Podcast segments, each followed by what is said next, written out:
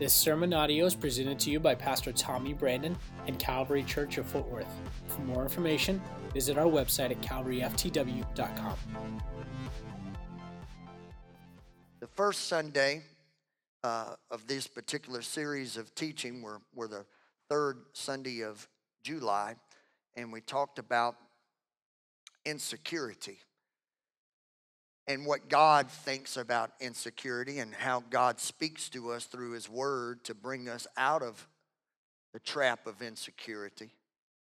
And then last Sunday, we talked about fear and how the Lord says some pretty powerful things through Scripture concerning fear.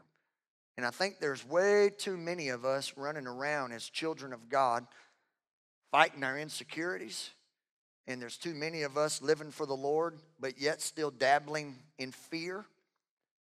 And today's by far the, I feel, the most needed lesson in this line of thinking.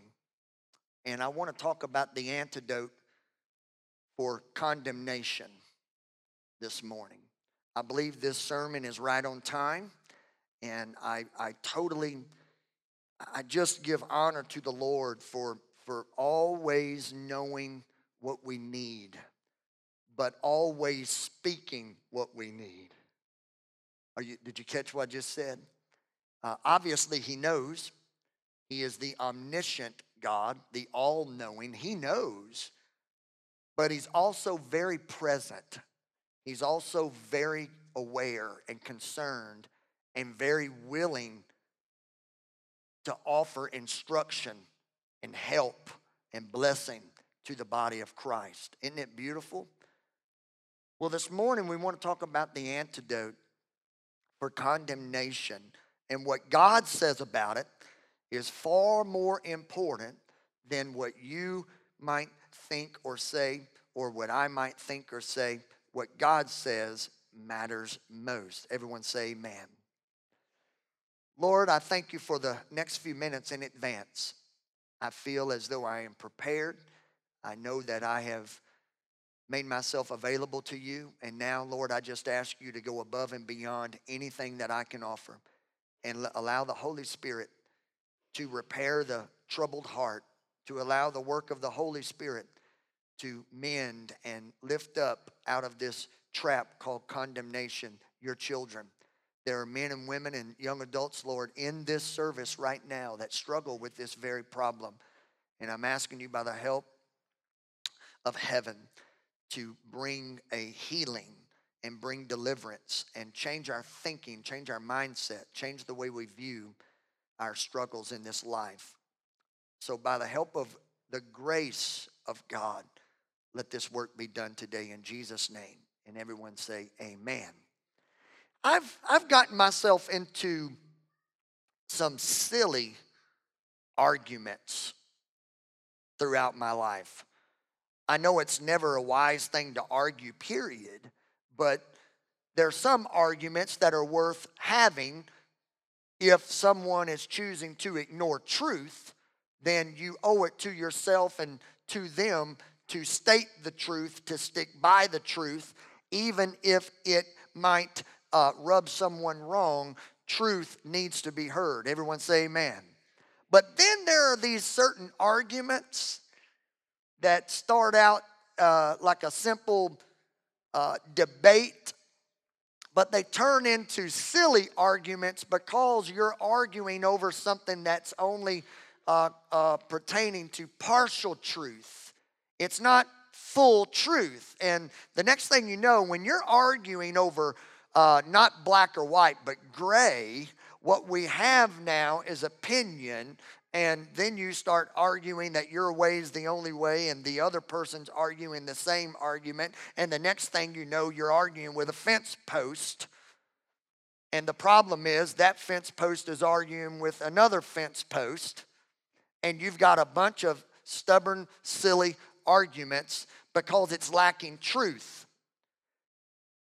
Condemnation in the lives of believers, followers, disciples of Christ condemnation does this very same thing. Because the, the honest thing about condemnation is it has just enough truth to make you think, but yet it's lacking fullness of truth. So it begins an argument of opinion. Uh, in the book of Revelation, the, the enemy of our souls, Satan, is called the accuser. Has anyone ever been accused of something that was not true? I have. I have been accused of some things that were not true. Uh, there's a few of you that raised your hand, and, and others of you, you, you are now accused of, of not really buying into what I just said, falsely accused of that. Because I know you just probably said, I'm not going to raise my hand right now. But here's where we are with this the enemy accuses us of things that we've done. Sometimes we've done those things. But when we're children of the Lord, when we're believers, when we have come under the lordship of Jesus Christ and we've accepted his payment of the blood at the cross, that accusation of failure, that accusation of dropping the ball is just partially true. And condemnation causes us to get in this heated argument. And then this is where we slip up and make our big mistake as believers. We take the bait of condemnation and then we start justifying what we've done wrong. And we start coming up with things, well, uh, you know, I mean, I, I, I, saw Pastor Tommy do that.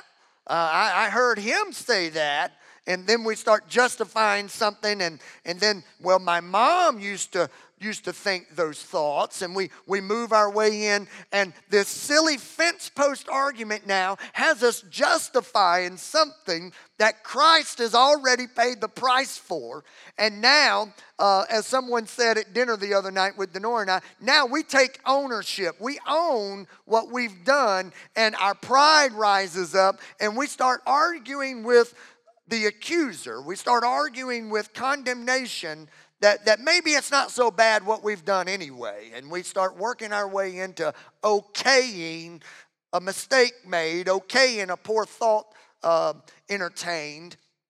And then we slip even further because then we start considering the truth of the matter, and then we just start drinking the Kool Aid, so to speak, of guilt and we start drinking the Kool Aid, so to speak, of shame, and then we just waller in our problem of making a bad choice. And all of it is rooted in condemnation.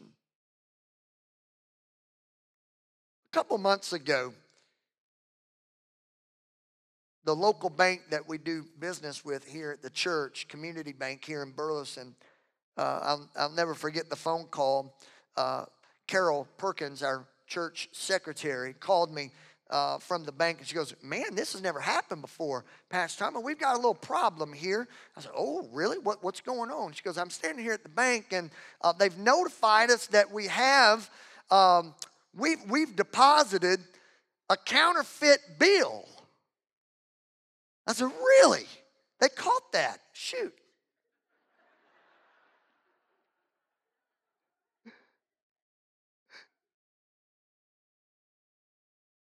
I didn't say that. Carol's here to vouch that I didn't say that.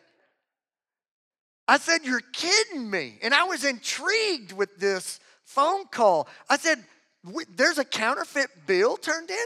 And I never once thought for real that someone purposely did that, but it, it, it caused me to say, how, how did this happen? How did they come to, to, to find this counterfeit bill within the deposit uh, there at the local bank. And the bank was on record with saying, well, we're trained, we're trained to be familiar with the authentic, with the real, with the true.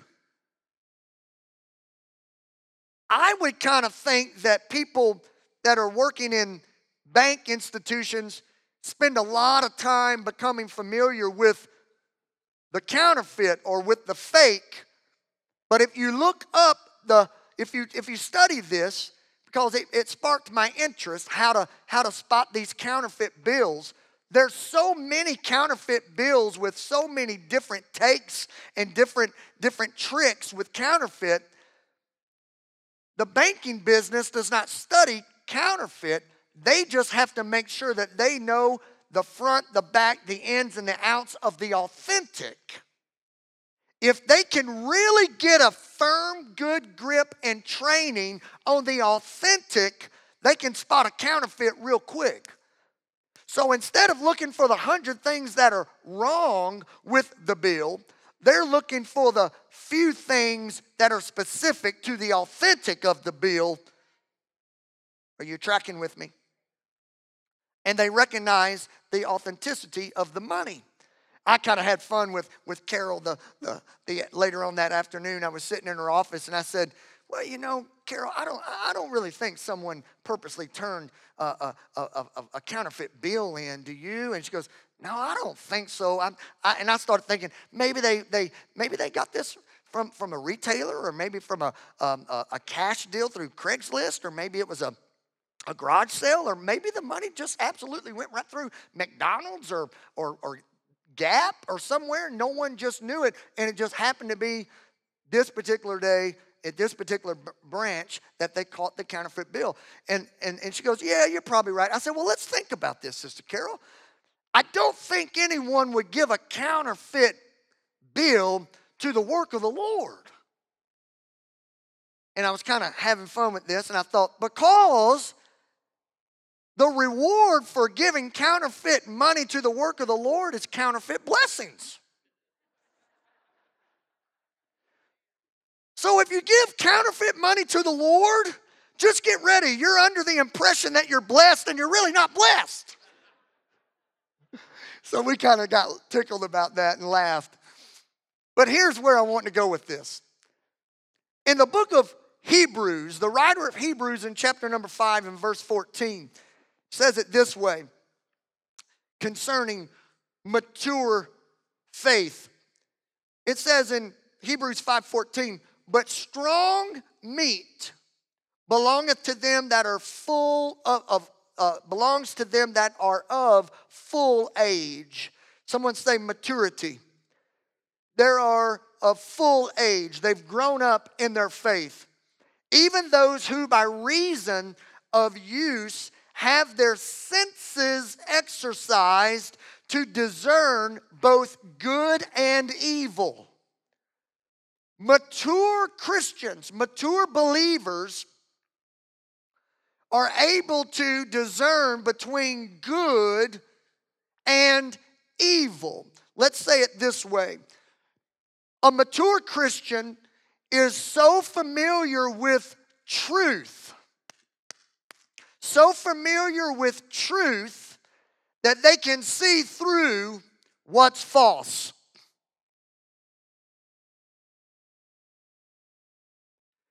When we grow up a little bit in our faith, when we want to go a little deeper in God, when we want to drill down deep to the foundation of living for God, when we have the, the, the beautiful impartation of the Holy Spirit into our lives, we, we gain this wisdom, we gain this insight.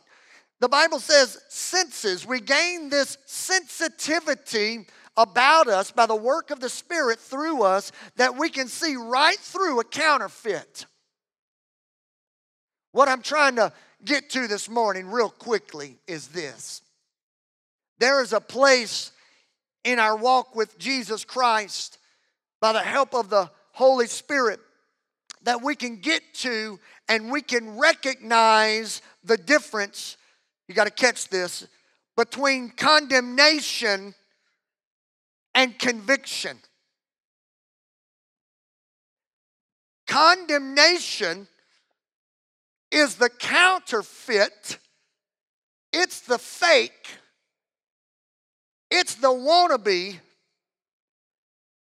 It's the imitation of conviction. Are you tracking with me? Conviction's the real deal. Conviction comes from God. Conviction is the work of the Holy Spirit. Condemnation is the work of the accuser. It's the work of your enemy. It's the work of your uh, of your worst foe.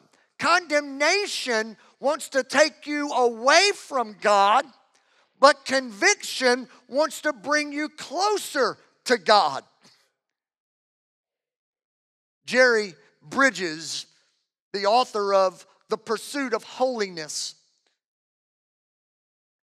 he says it this way The Holy Spirit makes us more aware of our lack of holiness to stimulate us to deeper yearning and striving for holiness.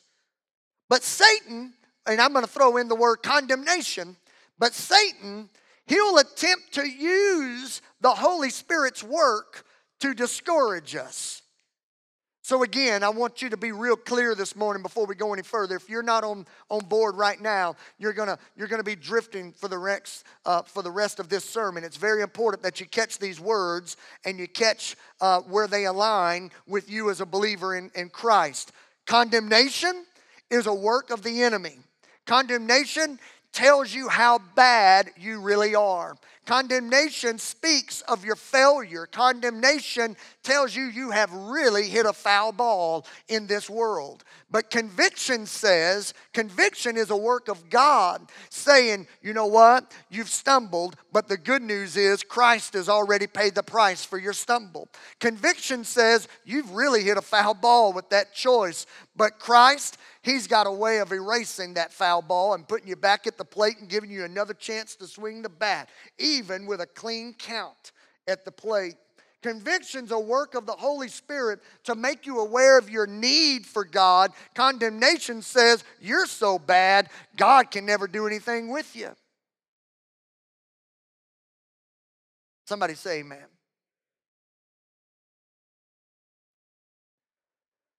I want to tell you a cute little story from a gentleman that I that I like to follow. I follow him on Twitter and I've read a few of his books. His name's Steven Furtick. And Furtick says that one time he was ministering in Australia.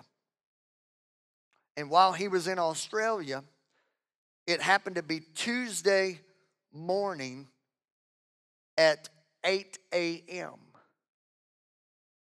But yet, back home where his family lives, um, it was Monday, 8 p.m. Well, thanks to technology, he connects with his family through FaceTime. So he's having this video chat with his kids and his wife. And his kids are sharp, boy, they don't miss a thing. And his kid says, Dad, Dad, I don't understand. I see behind you there the window's open and it's daylight out there. How is it daylight there? And they get tickled, and, and he th- starts thinking to himself, How am I going to explain this international dateline confusion to this kid? So he starts saying, Well, it's, it's actually tomorrow here. And it's actually yesterday there.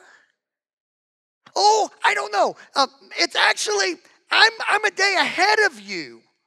And he does his very best to try to communicate to this kid about this international dateline. I get confused preaching about it right now much less to communicate to a child about this whole idea of international dateline. And, and he thought, man, I better move on because that just went right over their heads. They didn't catch that, they missed that. So they start talking about how things are going and how much he misses his kids. And, and Brother Eddie, the kids are telling the dad how much they can't wait to see him when he comes home. And he thought that everything was good and the conversation was over until the kid says, Daddy, Daddy, before you go, before you go, this is so cute. He says, Dad, before before you hang up, can you tell me what happens tomorrow? Isn't that adorable? He says, Can you tell me what happens tomorrow? And the dad thought, I'm going to score huge points with my wife because the wife is sitting there kind of like going, I'm sorry. He doesn't get it. And the dad thinks, I'm going to really use this. And he says, Well, buddy, tomorrow you do so good at school. Tomorrow, you're the most behaved kid in the class. And his wife's like, Tomorrow, little man, you don't fight with your brother and your sister at all. He says, Tomorrow is probably going to be the best day you've ever had, buddy. Pretty neat little story to help you understand.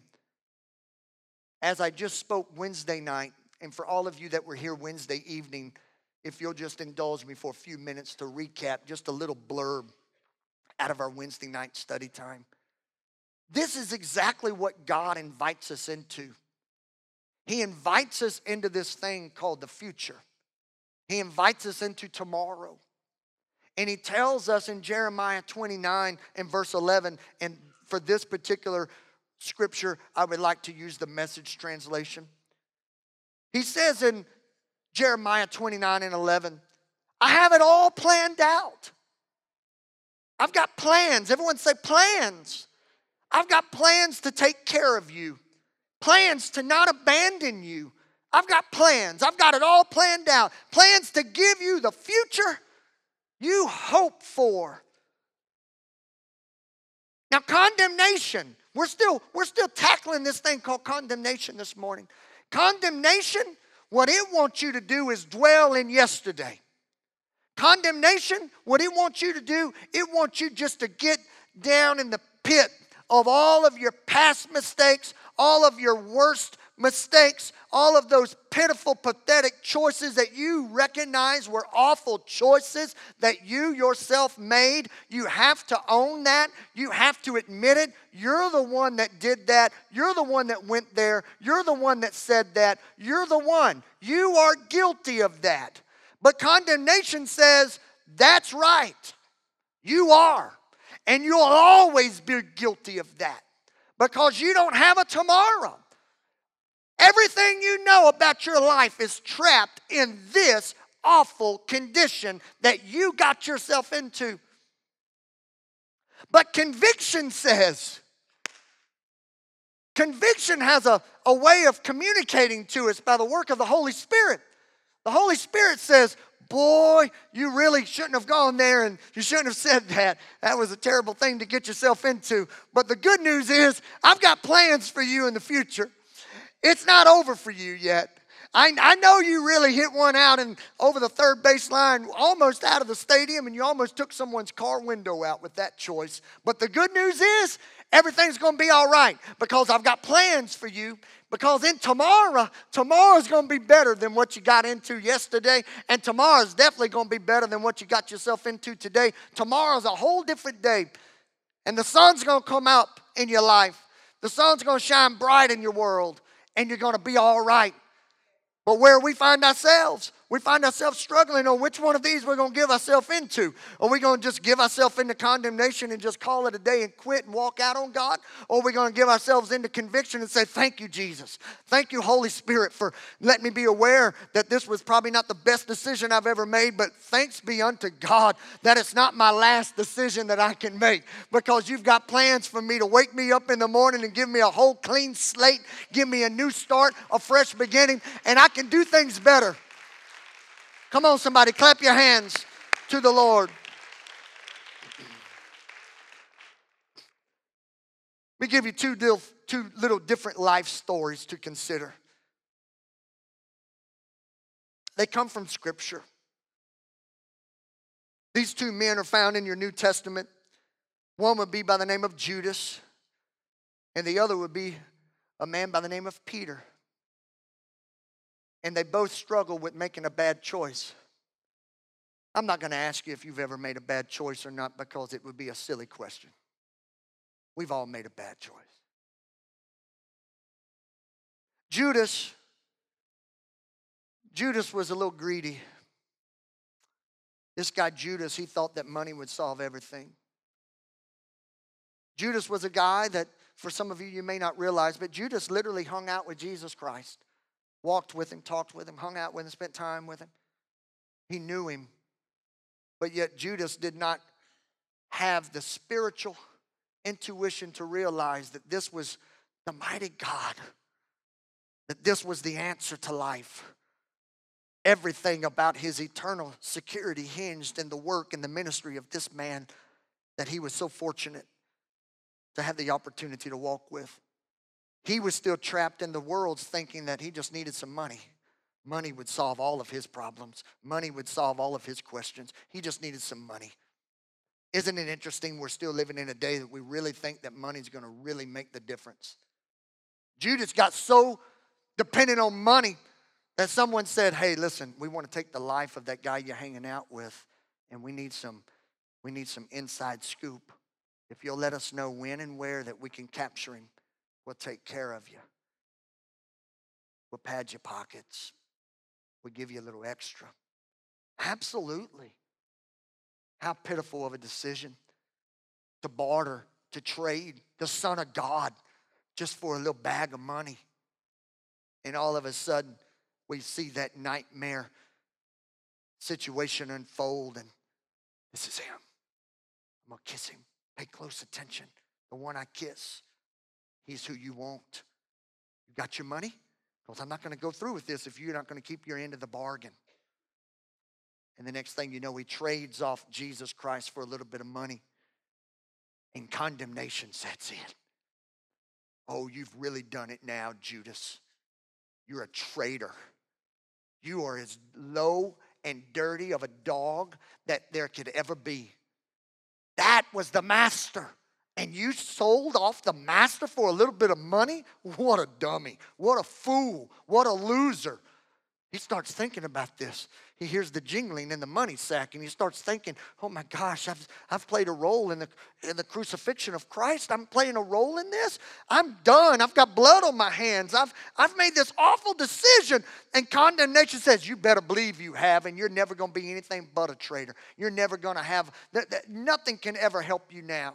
Do you really think he's going to try to come and rescue you from this? You saw all of his miracles. He has, he has miraculous powers. He can do amazing things, but yet do you really think he's going to spend that on you now that you spent him for a little bit of money?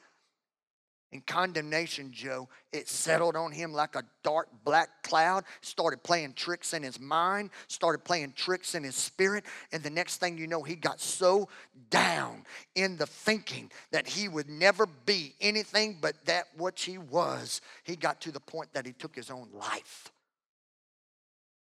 Guilt, shame, wrestling with it, struggling with it, and it took him to a grave condemnation buried that man, took his life, took the very breath out of his lungs. Meanwhile, there's another guy named Peter. Peter was as fortunate as Judas was, hanging out with Jesus, spending time with him. But he followed him, he paid attention, he prayed with him, he listened to him, he sought wisdom from him. And one day Jesus asked this question Hey guys, who do y'all think I really am? And everybody had their own little thoughts and their own little answers. But yet, Peter, he says, Man, I, I know without doubt who you are. I know a lot of people. You're not like anybody I know. Thou art the Christ. You're the Son of God.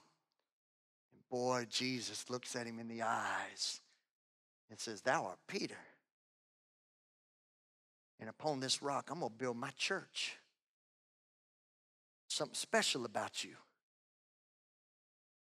The gates of hell will not even be able to destroy what I'm going to do because of not you as a person, but because of your revelation, because of your insight, because of your sensitivity. You're a follower of me. You see what I've come to do, you've seen what I've come to accomplish. Pretty cool. But yet, the same guy is sitting at dinner with the Lord.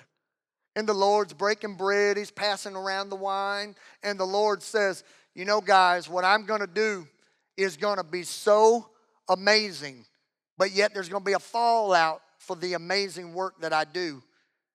If you're going to be a follower of me, I just want you to understand it's going to be a great price. And some of you are not going to make the long haul. Some of you are going to give up. Some of you are going to quit because the, you know, it's going to get a little tight. It's going to get a little tough. And Peter says, Well, man, all these suckers around this table, they may leave you. But me, you can count on me. I'm your rock. Remember? I'm that guy. I'm Peter, your man. And the Lord's basically like, You pitiful little fella.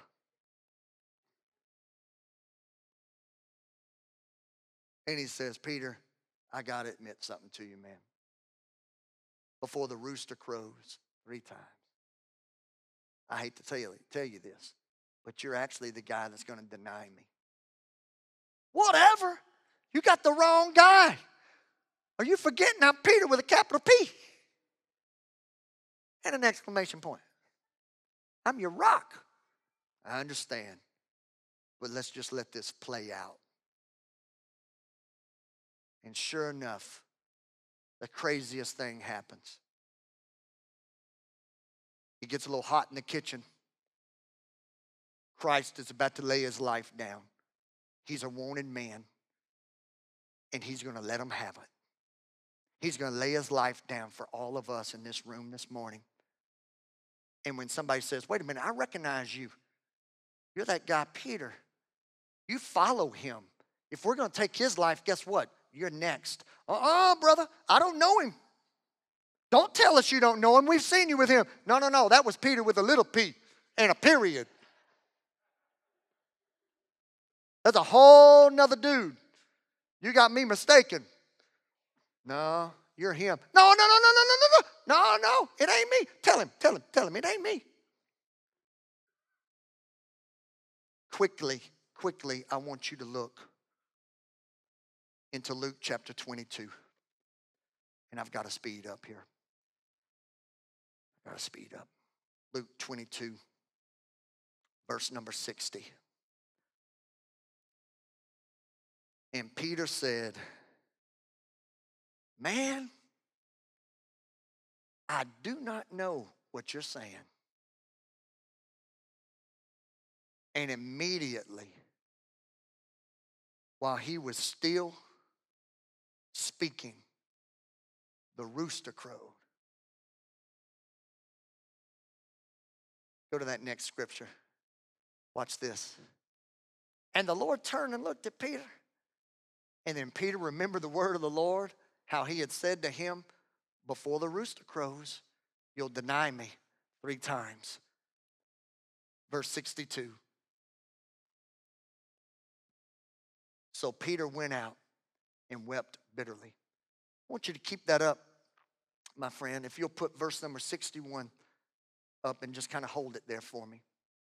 This is what you got to catch this morning, and we'll be quick here. Matter of fact, I'm gonna, I'm gonna ask you guys to come help me. That, that way, at least I know I called y'all up early, at least. See, I'm justifying my choice of preaching long. Make myself feel better by having y'all up here. Say, come on, Pastor Tommy, speed it up. Thank y'all for not repeating that. You got to catch this today. Here we come, down to the stretch. This is big stuff.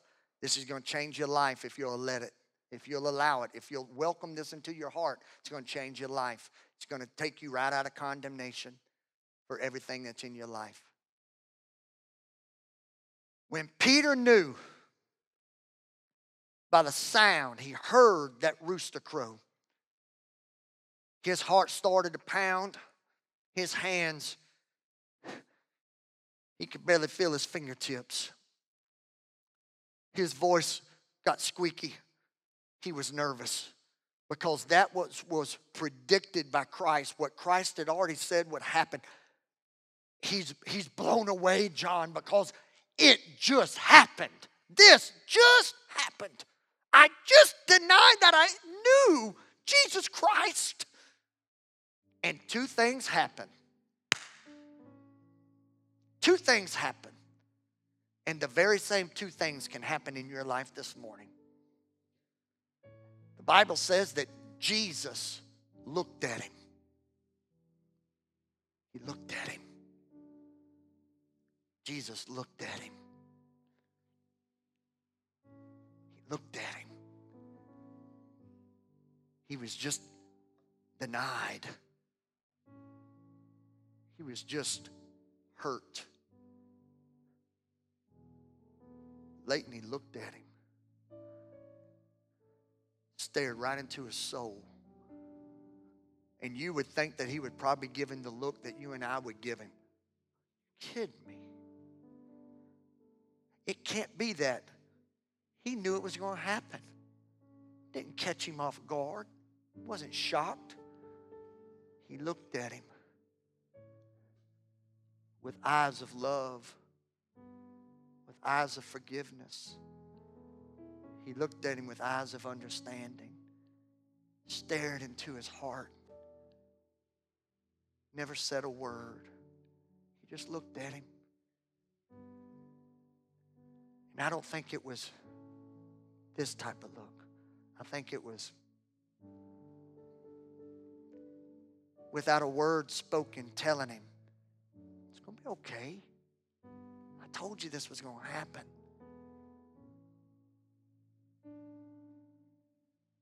He looked at him.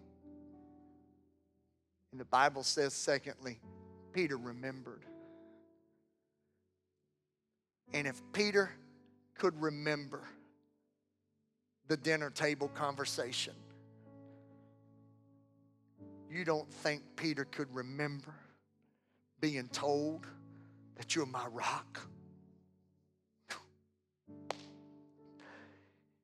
Peter went back in his mind and, oh, wait a minute. I'm his rock. I'm his child. I'm special. I'm Peter. I dropped the ball, but I'm his rock. Conviction says, I've got plans for you, plans for your future. You're not guaranteed to hit a home run every day. But what is guaranteed is you'll never strike out. You're not guaranteed to set records, but you're guaranteed to never be abandoned. He says, I've got plans for you. His emotion takes over. His heart's about to blow up. His emotion takes over. The Bible says in verse 62 that he left and wept bitterly. I'm hurt with my decisions. I'm a dummy. I don't know why I did it. I dropped the ball this time. Man, have I ever, have I ever walked away from God? Weeping that I've dropped the ball again. I lost my temper again. I flew off the handle again. But thanks be unto God. Thanks be unto God. That conviction says it's going to be all right. So what you drop the ball? Pick the ball up again. Tommy, it's not a big deal. You're human. This is why I came to help fix humans. You are expecting way too much out of yourself, Tommy. Just quit trying to be so stinking perfect and get your eyes on the one that's perfect, Tommy.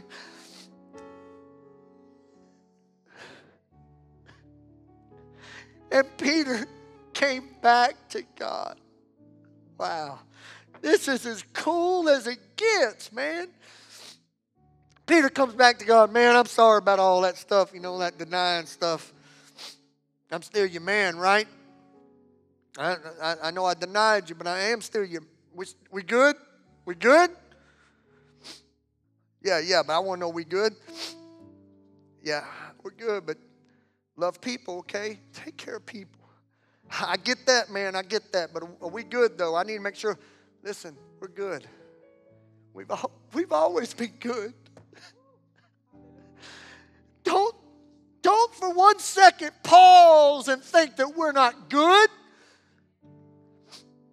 We're so tight, we'll never not be good. We're good. It's all good. Good. See, condemnation drove Judas to his grave, made him lose his mind.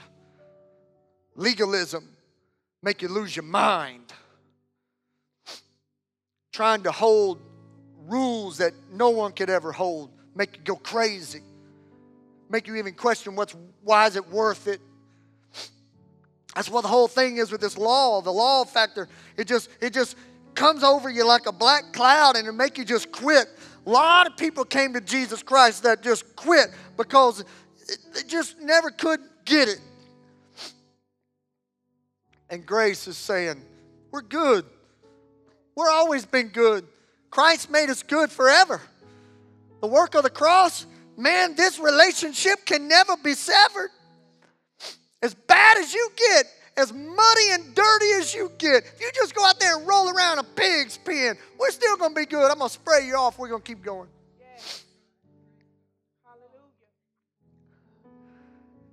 I'm so thankful for this worship team. We're going to close with a little song. I want you to stand this morning. We're going to close with this song. But today, I haven't done this in a few weeks, and I feel led of the Holy Spirit to do this. If you're scheduled to be a prayer partner this morning, quickly come, quickly come down here and stand right here for me. I want to do this this morning. This little song's a little worship song, okay? Everybody say it's a worship song. Everybody say it's a worship song. That's what this song is. Condemnation wants to take you that way, wants to take you back. Condemnation wants to take you away from God. Condemnation wants to make you quit. And if you quit, you'll die without the Lord. But conviction, conviction wants to take you forward. Conviction wants to take you in tomorrow. Why? Why do I want to go in tomorrow? Because He's got plans for you tomorrow. Plans to prosper you tomorrow. Plans to bless you tomorrow. Plans to give you all the things you've hoped for tomorrow. You don't you can't afford to go back. You only have one option, and that's to wake up and go forward. Everybody say, I am moving on into the plans that God has for my life.